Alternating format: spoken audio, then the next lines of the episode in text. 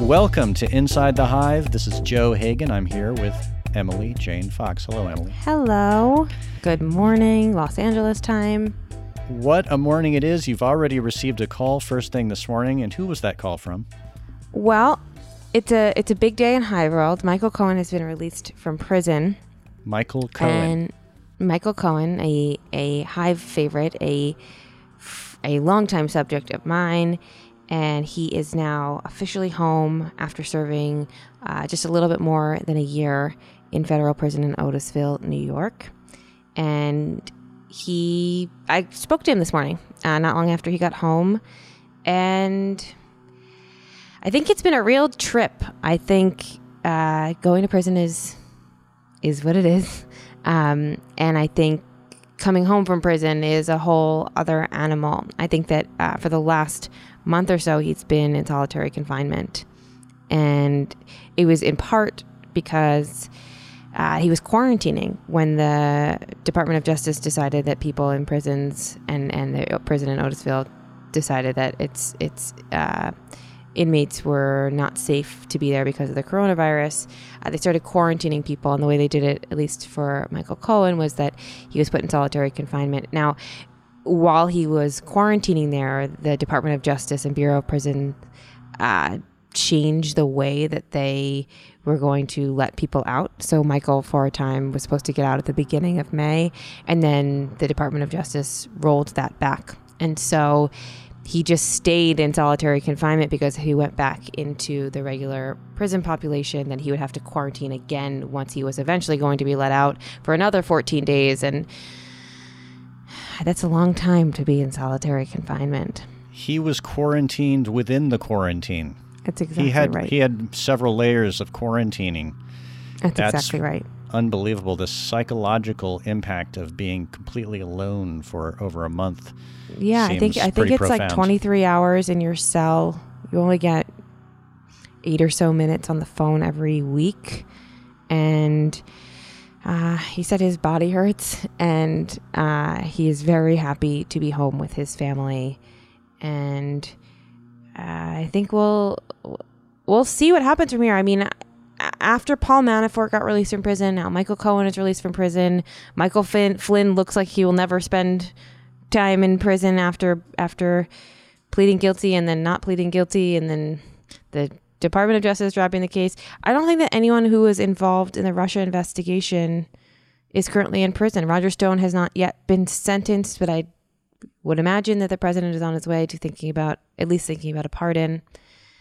Uh, it's crazy when you think about if you told either one of us two years ago that right now there would be no one with any real consequences, lasting consequences for their involvement in the Russia investigation or their dealings with, with President Donald Trump.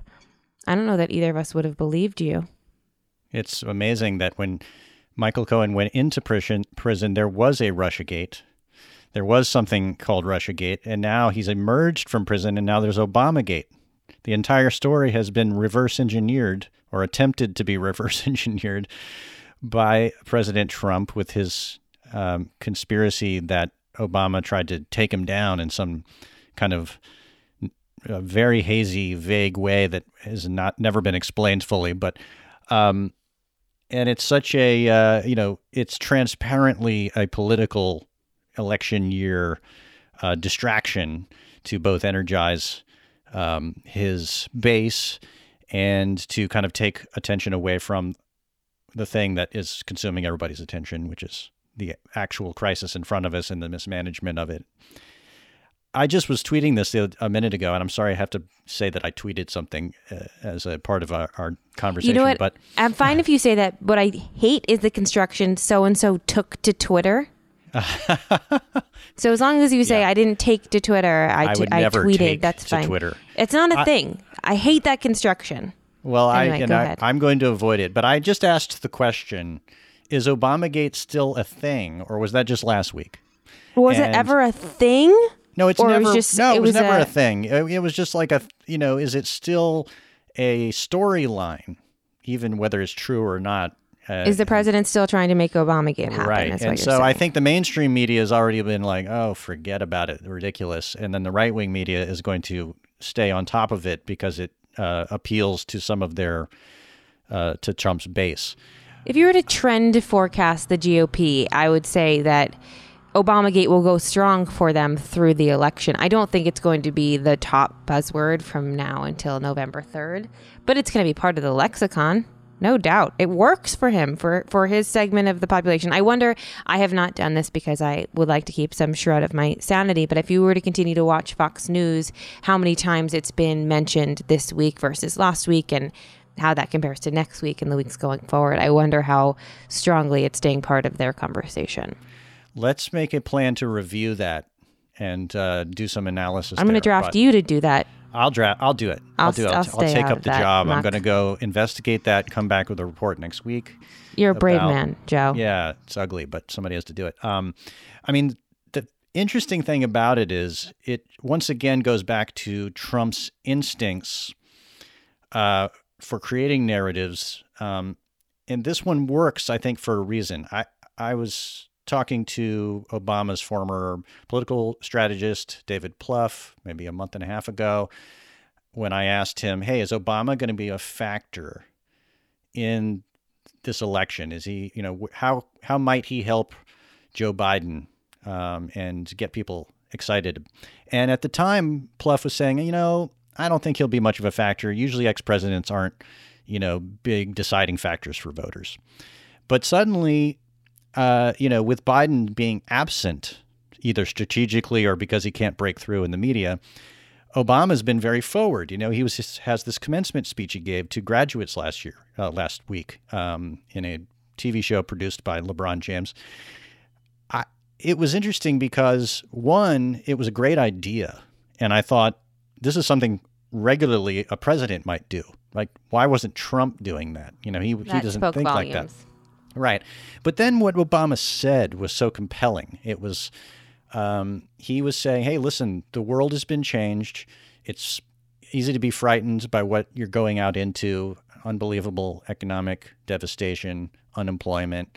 You've got a, a, a pandemic out there. But he's saying, you know, it's, it's, it's torn back the curtain and shown that the people who ordinarily you would think knew what they were doing, who are in charge, don't really know what's going on. And he says this is an opportunity for you to go out and reinvent the world as you would like it to be. And and it kind of jived a little bit with the story in the Times over the weekend, which is about Biden himself is out there consulting with Warren and and Bernie Sanders. Hey, we got to come up with a platform that's radical. This is an opportunity to reinvent things. So well, you know, for whatever it's worth, that was powerful. That was powerful rhetoric from Obama. And Well, it's also it's interesting the way that he he did not mention President Trump by name, but Yeah. it was it was not obvious, yeah. even veiled that he was referring to the president not being in charge of his own ship, which is unusual for a former president to even come close to jabbing a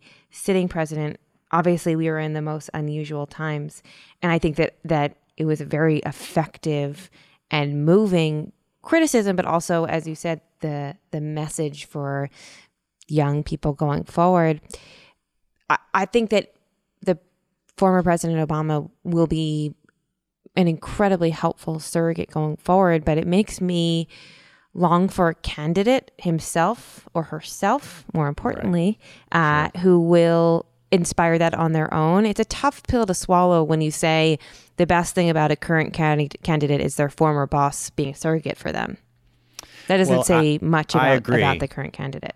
and I agree with that. Um, although maybe in this stage of the cycle, and this is something we've talked about in the past, and I, you know, whether or not Biden's strategy of you know, staying in the background right now is actually a strategic benefit, or whether you know, because you're, I know I, you're, you believe that he's not energizing um, voters enough, and that he needs to spend every waking minute doing that up until the election but we're in very str- strange context here, right? We, and because of the pandemic and because he's, you know, up till recently, it's worked because Trump has shot himself in the foot over and over again. Now Trump has unleashed this Obamagate thing and other kinds in in in the outrage of trying to undo the RussiaGate thing, which has lots of truth to it that we know, Sure. right? Um, he's using all of this to kind of smokescreen uh, things. So it may be time for Biden to come out. And I did see like a little um, Instagram ad that popped up on my screen recently. Be the first to know about Biden's VP pick. Sign here. You know what I mean? Like sign up, get Did your you email enrolled. up? No, I didn't. I I mean, it's already You popping be up on you my want to be screen. last to know. Okay. Well, I I figure it'll come up on my New York Times. It'll uh, find news you. alert. It'll find me. Yeah, Yeah. I f- I think I'll probably figure it out. But I mean, you know, and that's you know that's the big the next big move, and maybe that will mark the moment when Biden is going to come out from the bunker, and he will appear as a package deal. Right with whoever he has chosen, and there's all this speculation: is it Amy Klobuchar? Is it you know going to be? Should we start a Abrams? poll? All right, so I, you know, we didn't as- talk about this before, so I'm putting you on the spot, and I Okay, actually no, don't do have it, an sure. answer. Maybe maybe here's this because I don't have an answer yet. Next week, come ready with your pick. We're gonna we're gonna make a bet. I don't know what the terms of the bet yet are, and I don't know if it's illegal to gamble like this. I have no idea, but we're gonna make a bet. We're bet. doing it. We're being. Re- we're recording ourselves. I'm ready. Doing something potentially um, illegal, but hey, you know, we're the dumbest criminals there ever ever was. well, you, um, well, I I'm the dumbest mention you- criminal. I'm taking I'm taking full credit for this. Um, the bet is going to be no low stakes, but I'm excited for it. Okay, well, I'm High gonna, stakes intellectually. I'm gonna um, consult with my Vegas odds makers, and I'll be back to you next week. Great. I think I think uh, this is a real tune-in event. Speaking of tune-in events, Joe, Yeah. you have a great interview coming up. I can't wait to hear it. Tell me all about it. I'm really excited uh, about this interview because the subject, uh, one of the su- two people I spoke with uh, this week, Jon Chu, the director of Crazy Rich Asians, which was like a smash hit um, last year, global global hit, great movie, and his editor Myron Kerstein, who's sort of his kind of wingman in his creative projects. Um, are both on to talk about what's been going on in Hollywood and with their own project, which was In the Heights, the Lin Manuel Miranda movie that was supposed to come out this summer. I got to see a rough cut of it a few months ago. It's it's unbelievably great. I mean, it's like a joyful, you know, musical with dancing and singing and incredibly attractive leads. Um, I saw the them- play years ago. I mean, probably 10 million years ago now. And Yeah. I'm so excited to see it turned into a movie. The play was such a fantastic celebration. I can't wait to see the, the movie. Well, that's the you know, and the joy of it is something I think we could all probably use right now. I mean, it would have been great if it had come out this summer, say on Mm. Netflix or name your streaming thing. I would have watched it. I would have paid a little extra to watch, an, ex- you know, a brand new movie pop up on my in a heartbeat. in a heartbeat. But they made the decision to push it to next summer because they want to roll it out in the theaters. I mean, and one of the things we talk about in this interview is that, uh, you know, Jon Chu had the option to put Crazy Rich Asians on a streaming service instead of going to the theaters, but he bet on the theaters and he won big. It's so interesting to think about. I mean, we talk about this a lot in my house because um, I live with someone who is very much in the middle of Hollywood, and uh, the the tastes for everything I think will change post Corona, even when there is a vaccine. Though we have no idea when that will be. I think people are going to get used to the idea of watching blockbusters at home. Look how well Trolls did, right? That movie just exploded at home and it gives i'm sure a, a lot of theater owners pause and studios lots to think about um, i for one i love going to the movies i also love watching movies at home and if you told me a theater was never going to exist again i would say okay it doesn't really affect my life so much. I think that the way we talk about it here, and, and I'm very curious what you think and what you talk about in your interview, is that um, there will be movie theaters that only offer like the Marvel movie, right? And it'll be maybe like a a Disney experience to go and see it, and there will be a Disney store at the movie theater. Um, but you're not necessarily going to have a movie theater that's showing the Marvel movie and the the indie pick and the rom com that you have now, that that mix, that a theater will instead be spaced seating and showing, you know, four theaters showing the Avengers rather than uh, every movie theater packed and showing a variety of different movies. And we and we get into that a little bit in the conversation exactly. And uh, before uh, we cue it up here, I just want to alert you to the back end of this interview. I ask uh, Jon Chu about the future of theaters and whether or not how important they are. And he has some really just eloquent um, commentary about that that I want to cue you into, and I hope that you'll listen to because um, it, he's it was very moving, frankly, and uh, I think people are going to enjoy this interview. So let's listen to it without further ado. Jon Chu, director of Crazy Rich Asians, and forthcoming In the Heights with his editor Myron Kerstein. Roll 'em. Uh, we're here with the director Jon Chu of Crazy Rich Asians and uh, his right hand man and editor uh, Myron Kerstein. Welcome, guys. Thank you. What's going on? It's good to be here. Yeah, thank you. I'm glad to have you here uh, under these bizarre circumstances that we're all in nowadays. Um, you know, I was thinking back several months ago. I uh, when I first met Jon Chu uh, in an office, a bustling office in New York, where you were editing uh, your forthcoming film In the Heights, and there were all Yes. these people together in an office, hanging out, sitting, looking at editing screens, and talking. Not just about- together, stuffed together in small rooms. Yeah, Small right. yeah. Which is basically, you know, that's how how business gets done uh, nowadays. But, um, and I also was lucky enough to see sort of a rough cut of the film, and I won't be giving anything away by saying it's like, uh, wow, what a colorful, beautiful, musical, joyful film that you made called In the Heights.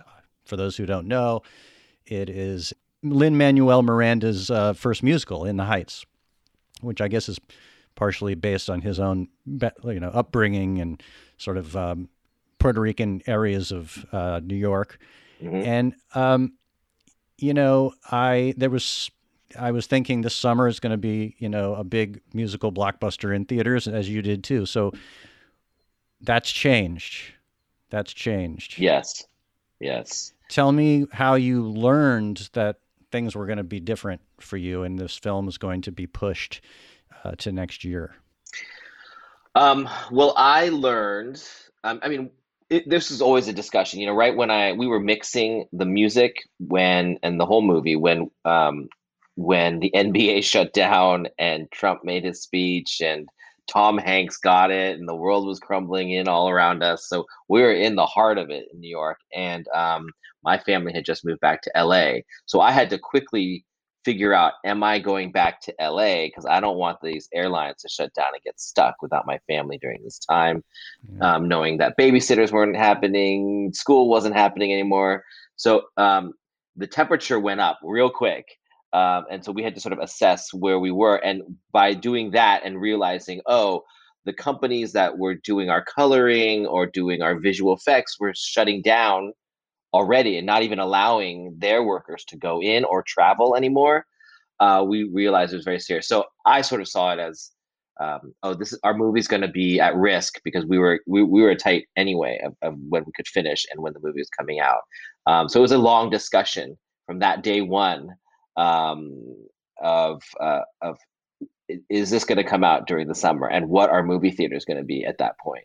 Um, Right. And then we decided ultimately over a phone call, a couple phone calls, probably like uh, several weeks later. Uh, we did not make decisions up up front. And can you give me some insight into like, I mean, nobody knows anything. That's one Yeah. thing. You know, you just there's no telling uh, when theaters will be open again. But but we do know that other films that were slated for the summer made different decisions, right? Mhm. To go out on Netflix or to come out on a streaming service or like Trolls. You know, I I watched that with my children recently. It was twenty bucks.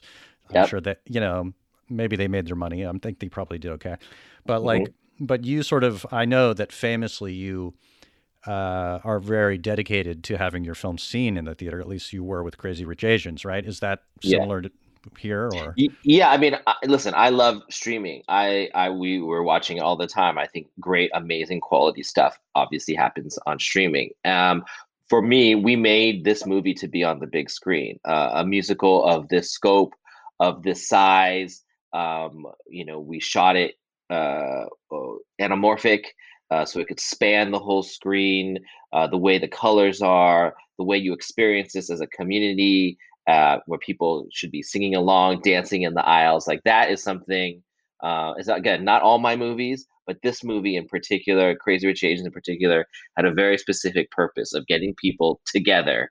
Um, that is part of the experience, not just the movie itself. And Myron and I have talked a lot about, um, you know, how movies affected us when we were young and its place in our culture now of getting people out of their homes, out of uh, out, out of their cell phones, um, and um, and together to be with each other. So uh, for this one in particular, that was a big a big thing for us. Of course, you know, with Warner Brothers, they have HBO Max, which is coming.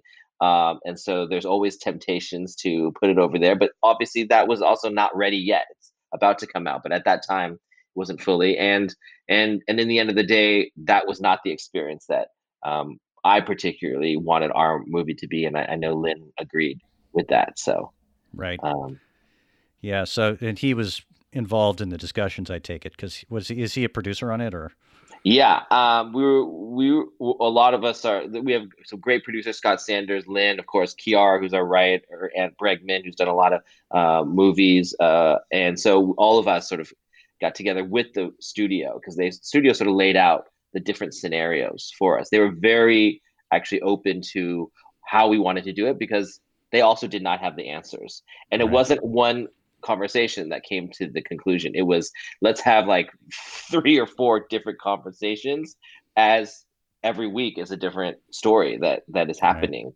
with yeah. where we are at. Even to this day, they're not I think it's like we still don't quite fully know what is going to exactly. be happening in these theaters. So, um, so you never know, but uh, but that's where we, we landed. That that next year for us, because it's coming out um, June sixteenth of next year, uh, was best for us because, you know, when we did Crazy Rich Asians, um, there was a whole ecosystem that had to build.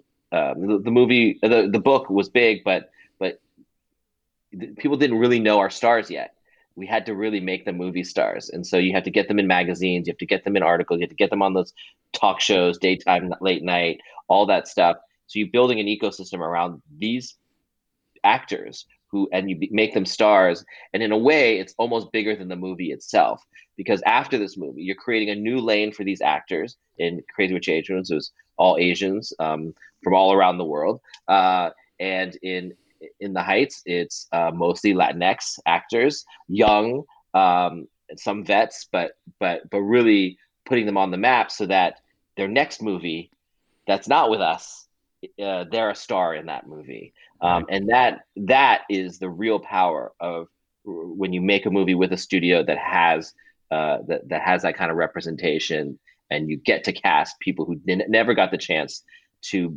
to be in those roles um, because they're always the side characters are always playing stereotypes. And this one, they really get to blossom, and that is the bigger, lasting legacy of these these movies, Crazy Rich Asians, and I believe In the Heights will have that, and that takes time.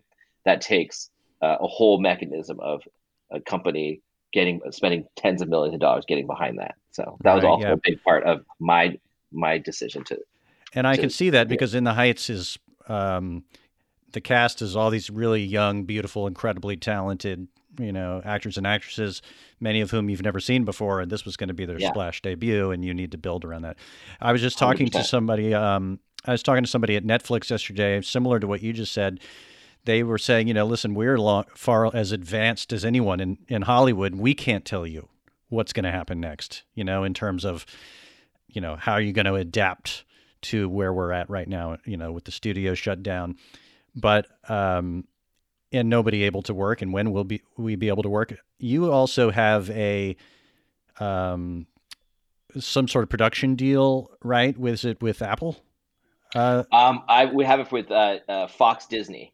Fox so, Disney, sorry. Uh, so it's uh, Hulu, Disney Plus, uh, Freeform, FX, all those those companies. So yeah, with 20th Century, you, yeah. have you has anybody contact? Do you know?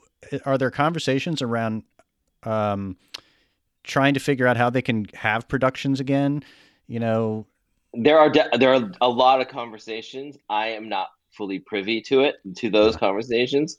Um, we are, you know, for us, we're just trying to make sure the scripts are in place so we can go shoot. I was supposed to go shoot a pilot for ABC um, in the summer, and so we are instead focusing on developing the other scripts, making sure it's all rock solid, while we figure out how to even shoot um, in the next six months. So that's, but I'm not privy to all the union conversations that I'm sure every uh, every union's having uh, for their for whether it's their actors or the directors or the anybody. I think there's such a huge responsibility that no one wants to put anyone in danger, and so right. um, they have to protect. Uh, put those, put, uh, you know, the big companies are probably let's go shoot, let's go shoot, let's go shoot.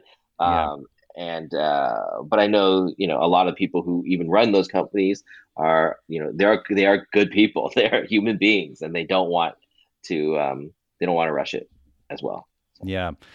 Well, just like we were talking about with people, when the good weather comes out, people want to get out.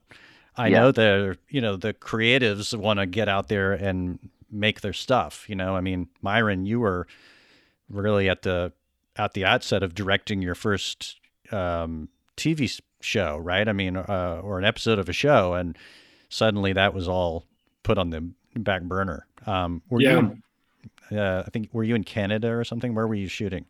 yeah, I was shooting in Vancouver. Uh, actually, I was shooting the show that I had edited the pilot for with Jon, the show called Home Before Dark, which just came out on Apple Plus. And uh, I was, I actually left New York um, while Jon was finishing the mix uh, for the film, and um, I was ten days into prep and two days into the shoot, and they shut it all down. So yeah, there you go. So um, now, yeah, now we're in this situation where um, I just I heard uh, from somebody else I know who's in the film business you know, uh, I shouldn't say the name of the actress he was talking about, famous actresses, proposing, oh, I'm going to take a crew up to Maine and we're going to quarantine for two weeks and we're going to, and we're going to, we're going to make a film happen anyway, you know? Um, does that seem plausible to you? No. I mean, right. I mean, I don't think this micro bubble idea of, um, quarantining everybody for two weeks and then shooting is a reality because one person gets sick and then you know there's lawsuits and i mean right. i don't know maybe someone someone's going to do it someone's crazy enough to do it but i don't think it's a reality yeah i mean i think i think you bring up a good point about um, sort of the bigger conglomerate the big the studios making movies is different than independent people making movies. You know there's so much money against your production. So you're you have insurance you have all these you know stuff. And if anything goes wrong what who what insurance company is going to cover any of that stuff? I don't know right. unless you have very i don't know i don't know how i guess it's up to that. Of, of, of, of at that level um, there's so many other legal uh, ramifications with that. I think a crew can just go and shoot anything. I mean, whatever. Like, yeah. but is that safe? I don't know. Who knows? I think the testing is going to be such a huge part of it. Um, you know, there Ted um, Sarandos from uh, Netflix wrote that article in LA Times about how they're doing it in uh, South Korea and other parts of the world where some in some countries testing is very available, so they can do it one way. In other places, testing is not as available, uh, but they have less cases, so they do it another way. Uh, but some of those things were very interesting. Like they um, every four hours, the crew has to stop and wash their hands every three or four hours, something like that. Wow. Every morning, everyone's getting their temperature taken.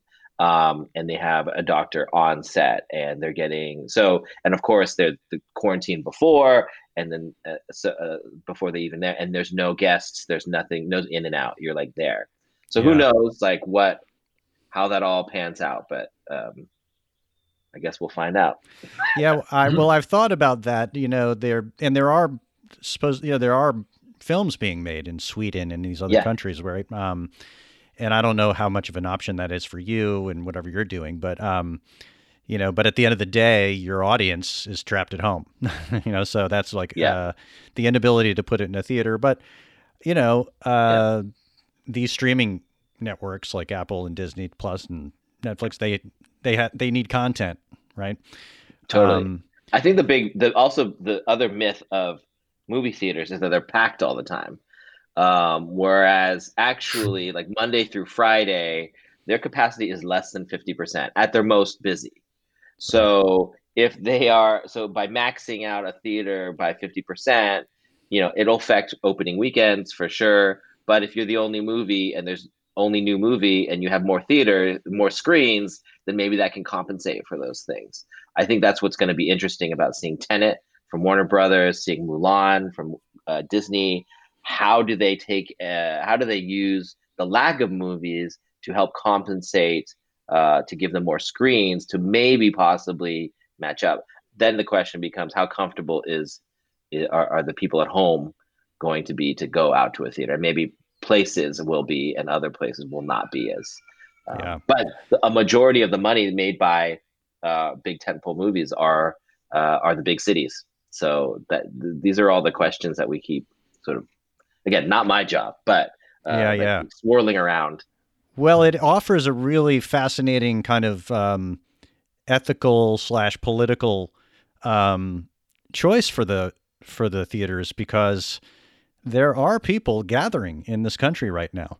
Yeah. And some people don't like it. You know, you see on Twitter or on the news, you know, videos yeah. of people just converging at beaches and, yeah. even in LA, right? Totally. Um, and by so, the way, just just and, and Myron can probably speak to this too. Like we are, you know, Myron is in charge of the editorial crew, and I'm in charge of the movie, and so we, as leaders of these people who have to come in, and they're gonna they're they're team players. They're gonna come and and help you make your movie. Like that's what we were born to do. That's why we're in this business. That's why we've survived in this business.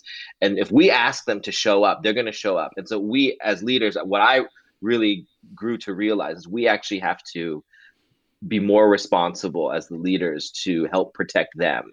Um, you know, when a company that has paid for all of this is breathing down your neck to go, go, go, don't stop don't fly hmm. back to LA. Keep making the movie. You only have three more weeks. Don't worry. It'll get better and we'll assess at that point.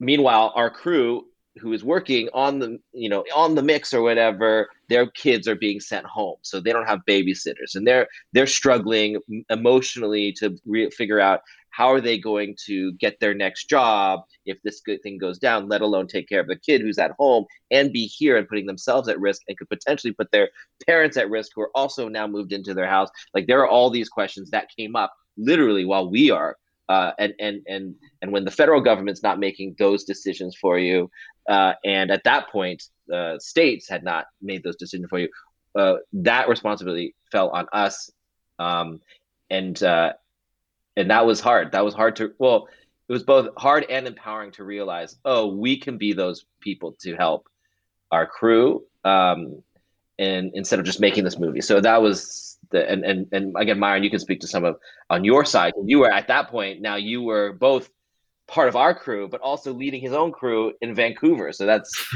more difficult. And the idea to shut down your production at that point must have been very difficult. Yeah, there was even debate. Um, there, you know, there was uh, four editors on the new TV show, and I was a uh, also a, a, producer this season. And they're like, "We just want to work one more week." It's like you can't work one more day. You have to go home. But at the same time, nobody really wanted to make that decision because there was so much unknown out there. And I was like, I don't think you guys should be sitting in crowded offices together Meanwhile, you know, you know that your crew in New York working on the film is also um, uh, trying to uh, finish the film for Jon, and you're saying, well, what's the safety um, there with you know five people on a mix stage, you know, and eight people in an edit room? So it's um, it was it was um, it was unnerving. yeah, um, that's a lot of that's a big uh, a lot of decision you know, to put on a on a director who's already got a million decisions on their head, suddenly it's like your whole crew's health and well-being. I mean, I mm-hmm. guess. Uh, and half know, of your crew wants you to keep, is like be the leader and keep things moving, and the other half of the crew is like protect us. Hi, it's Radhika Jones, editor in chief of Vanity Fair. If you love digging into the week's political headlines, subscribe to Vanity Fair. Our reporters take you behind the scenes of some of the biggest stories from the campaign trail to the halls of Congress. Just for our Inside the Hive listeners, save 15% on a yearly digital subscription to Vanity Fair with promo code POD15. That's vanityfair.com, promo code POD15 for 15% off one year of all you can read, watch, and hear.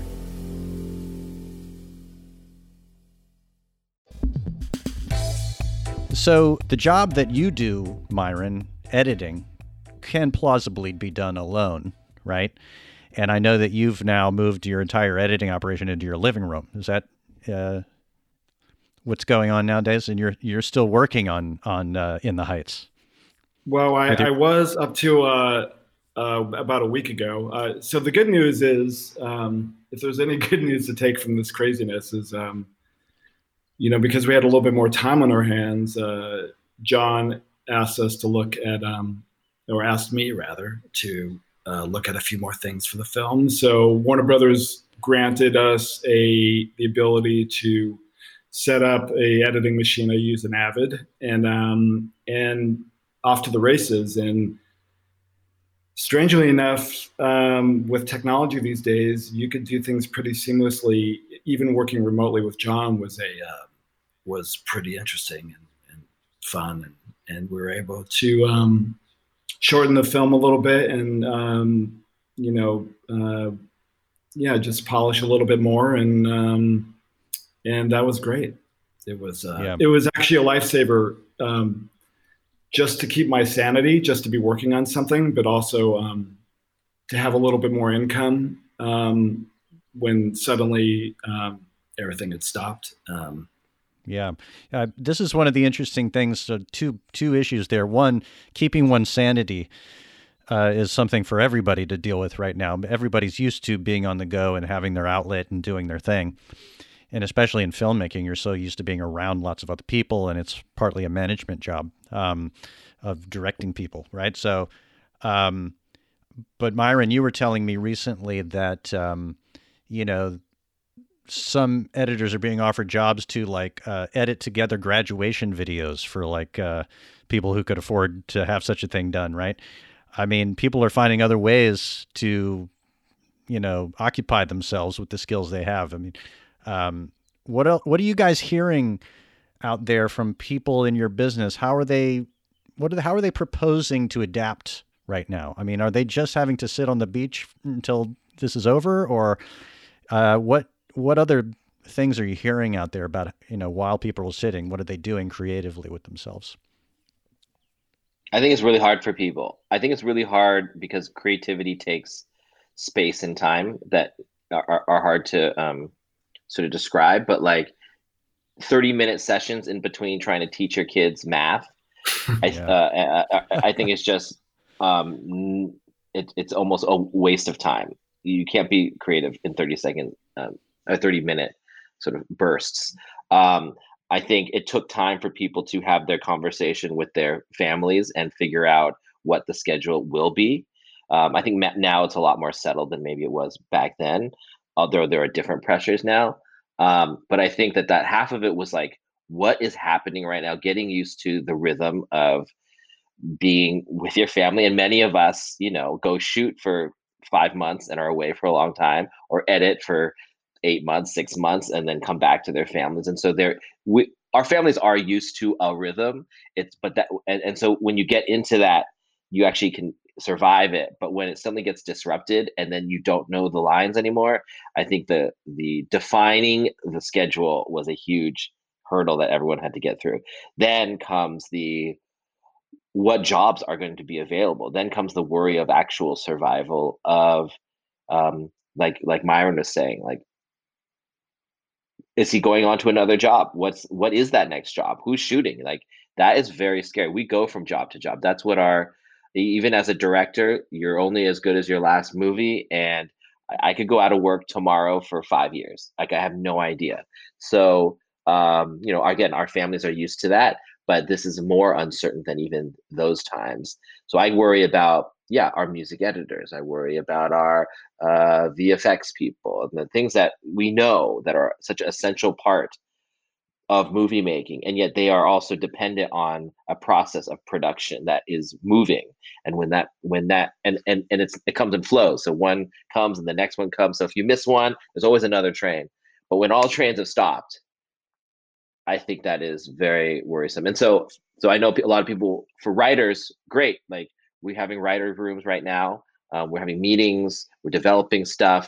So i think a lot of and i actually think a lot of the other creative people in other aspects of production are now pitching things actually or coming to me and we're, we're coming up with ideas and, and things like that. So um, right. i think people are just expanding kind of what they do or, or at least more open to other avenues that that are not in their lane necessarily at that at this moment.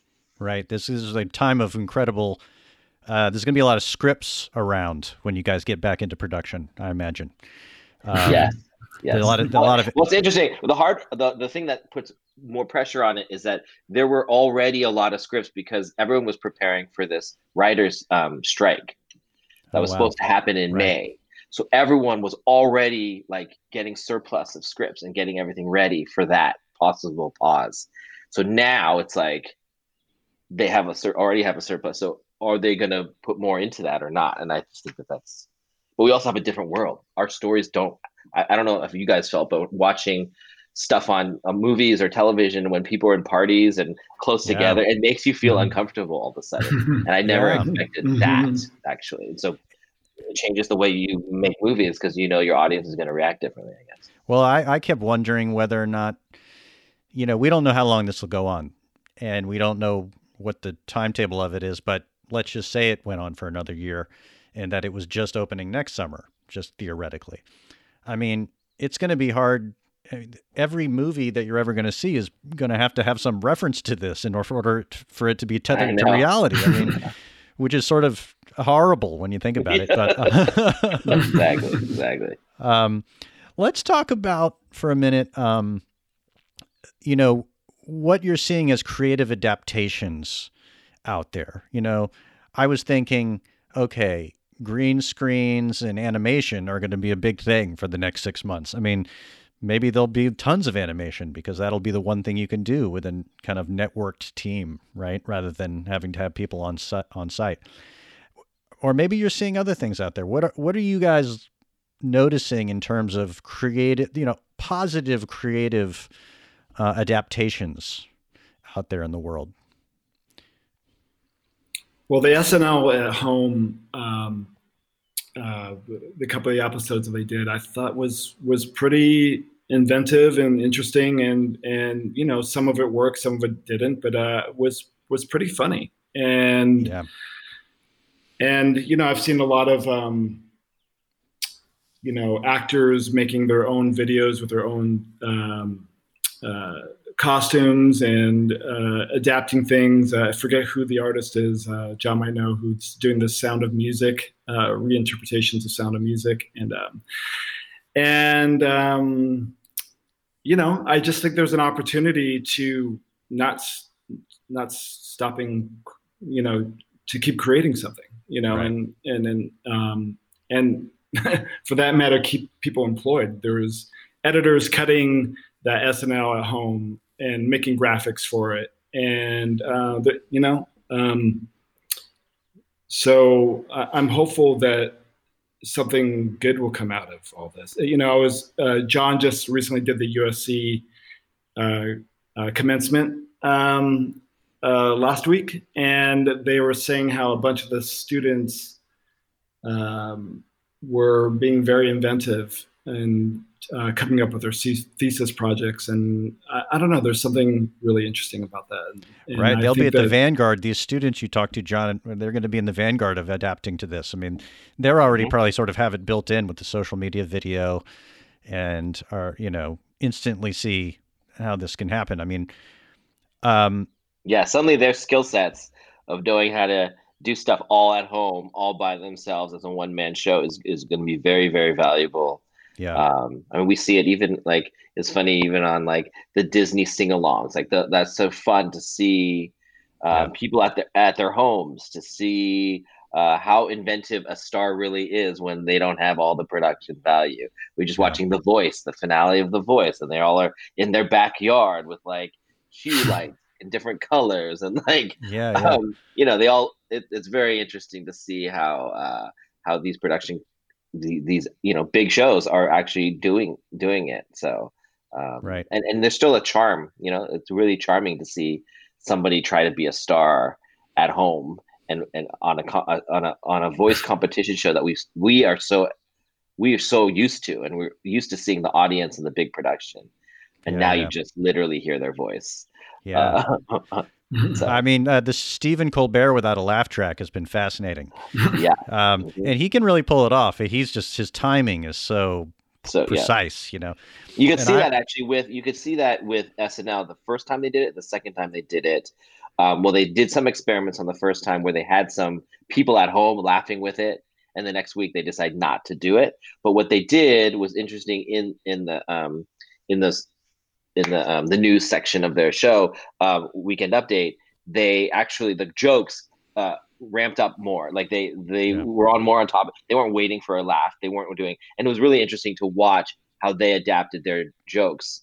Um, again, it's a different type of joke telling when you don't have an audience and you don't give it that space. Yeah, um, and yeah. so us as an audience also has to like laugh, but then keep listening. And so it's a, it's a different experience. Well, I'm thinking now about um, also some of the shows like the uh, Barack Obama commencement uh, graduation mm-hmm. um, show that LeBron James produced. And uh, other ones I've seen where they are able to also integrate and sequence together musicians who are all in their different rooms together, and you know, and it ends up looking like uh, the opening of the Brady Bunch meets yeah. like Hollywood Squares, you know. Yeah. Um, but you know, I can see the cast of like In the Heights and a Hollywood Squares sort of scenario, like totally. doing their doing their thing. And have you guys been, you know, keeping up with is the cast, you know, zooming together and talking about the fate of the film and or you know what's the yeah, well we have we have a group text that we all it goes on and on and on forever and ever and ever. So that's like 24 7 going. I told them you know via text um, and also some phone calls if anyone wanted to talk about when we got pushed to help explain what was going on before they read it in the press um, also, actually, even like the week before, I talked to them as we were having the discussion, just so that they knew that we're not taking this lightly. Because you know, when you push a year, it changes their lives for a year. Uh, yeah. They're expecting to build off of this movie, and of now course. it's on pause for a year, so it yeah. affects real people's lives. So. Uh, but and then and then we do zooms. Um, we had a Crazy Rich Asians like live tweet session, and while we were doing the live tweet session, we had a private Zoom with all the cast, and that was really fun because we actually have a we have we also have a WhatsApp group for Crazy Rich Asians that is nutty um, with our crew and cast. Um, but to see everybody again, and also everyone's on different parts of the world. So some people it was like three in the morning. That was that was really fun. But it, it we because we have this time, it really allowed us to touch base again, um, which is really, um, yeah, I don't take that for granted at all. No, I mean you're kind of in the morale business right now you know, just yeah. trying to keep people's uh, dreams alive. Um, yeah. until next summer, and you know, next summer, quote unquote, we don't know what that's even going to hold, right? Um, exactly. Um, but I mean, there is this sort of shadow, uh, and you hear it uh, you know you'll you hear anything nowadays you know people there's the optimists there's the apocalypticists if that's a word. Um, you know will there be theaters after this? Like are people going to want to go into theaters again? Or maybe they're going to be masked up the entire time. You can't eat your popcorn correctly. Um, you know have you heard have people had these discussions amongst each other about what's the fate of how our you know of of the theater experience um, on my side, uh, yeah, for sure, absolutely. That's not um, that's not being ignored. What is the fate of, of, of the theater experience? But I am on the side of we are the theater experience, so we're making it. We're going to make it work, and we're going to give reasons for people to come out, and um, and we're going to be safe about it, of course. And to me, theaters, uh, the movie theater experience, while it may evolve, um, I don't think it ever. I don't think it ever goes away. There's there's the community experience. It's like sports like you want to get out and you want to be with people and you want to experience this dream in the dark together. So you all can talk about it and debate about it afterwards. Like i don't think that ever goes away. Um, how and what prices and uh, what is it going to be the same as before? No. And i just think uh, but i but i do think that um, cinema has a very big role to play in our culture um, has always will will be and there's big stories to tell and those are really important um, to for us all as a, as as a world to learn about each other and have empathy for each other and see stories that we aren't that that aren't that we aren't used to seeing every day. I think it's a huge key to unifying um, the world as it always has been. Um, and not just again in your home looking at it by yourself but actually like being also with people to do that. Yeah. I have to believe in that. I can't not give up i can't give up on that dream. And so our job is to give reasons for it to exist. Yeah. Man i uh i'm with you. And uh you know we need that that sense of um of hope and and thinking out ahead about and and and frankly to your point, I mean, as we sit here and we grasp in the dark, trying to grab, wrap our arms around the new storyline that none of us understands, it's going to be exactly your world, your art form, that is going to give us both interpretation and understanding, but also some sort of exorcism, you know, mm-hmm. uh, some sort of, uh, what's the word I'm looking for? Like uh, emotional kind of um, uh, expression around around all this and make and have us understand what we've been going through right? Yeah. It's a valve that allows us to connect with each other. Like just to say you're not alone in those feelings and but there is light. Like we myron and i always talk about like we, we need to take the audience into hell and then guide them out step by step to show that there's light and um, and and and the reason why Myron and I, you know, we first started working on Crazy Rich Asians together, and then we haven't stopped working together since then. But um, but with that one, and with In the Heights, uh, and with Home Before Dark, it was always like, now our movies, it's really hard to go back for us because now our movies need to have purpose they need to have a real reason to exist that's bigger than ourselves. And so, whether that's the fight for truth and journalism in Home Before Dark for Apple TV, or um, this uh, the story of America through this uh, block in Washington Heights, um, in in the Heights, or um, an Asian American going to Asia for the first time and trying to find her self worth, um, her sort of going through this cultural identity crisis. To me, those things are movies that um, could only be made by people who really needed to get made, who really wanted to get made, because we had to push every lever to get it through the system, um, and also uh, helps the audience see a world that maybe they haven't seen before. It gives a little bit of understanding. So that, in a weird way, this pandemic shelter in place um, only reaffirms kind of uh, are the type of movies that Myron and I want to make together um, because it's because you know we, as we see we only have a certain amount of time on this planet and we only have a certain um, we got to get people out uh, to confront each other. Otherwise we're all gonna hate each other. So. Yeah yeah. Well you know i i've recently been thinking about um, you know on the silver lining optimistic side of the ledger that mm-hmm. this this virus is, uh, you know, it's the one thing that everybody on the earth can now relate to. you know, you know, we were uh, the whole sort of fate of our of our world was everybody was sort of retrenching into these nationalistic, bordered up kind of worldview, and the kind of, uh, but suddenly we all have one big story that we're yeah. involved in. Um, and, and haven't we always known that? Like, what's crazy about movies? It's like you know, everyone's like, well, no one could have predicted this. No one could. And you look at movies, you're like, I think every movie predicted an alien invasion at some point where the world had to like suddenly come together. Like that's part of the big epic story. And that all the world borders didn't matter anymore. Humans had to come together, and we are being attacked by an alien. It's just not from above; it's from within. And I just think that like we are actually living that. That is yeah. crazy to me. It is it is truly crazy. It's almost yeah, we're definitely living in this uh, uh, in a Hollywood um, dystopia. So you have to um, maybe change the narrative from the Hollywood side and reverse engineer this whole. Well, humans thing. conquer. Humans do will Yeah. conquer. So.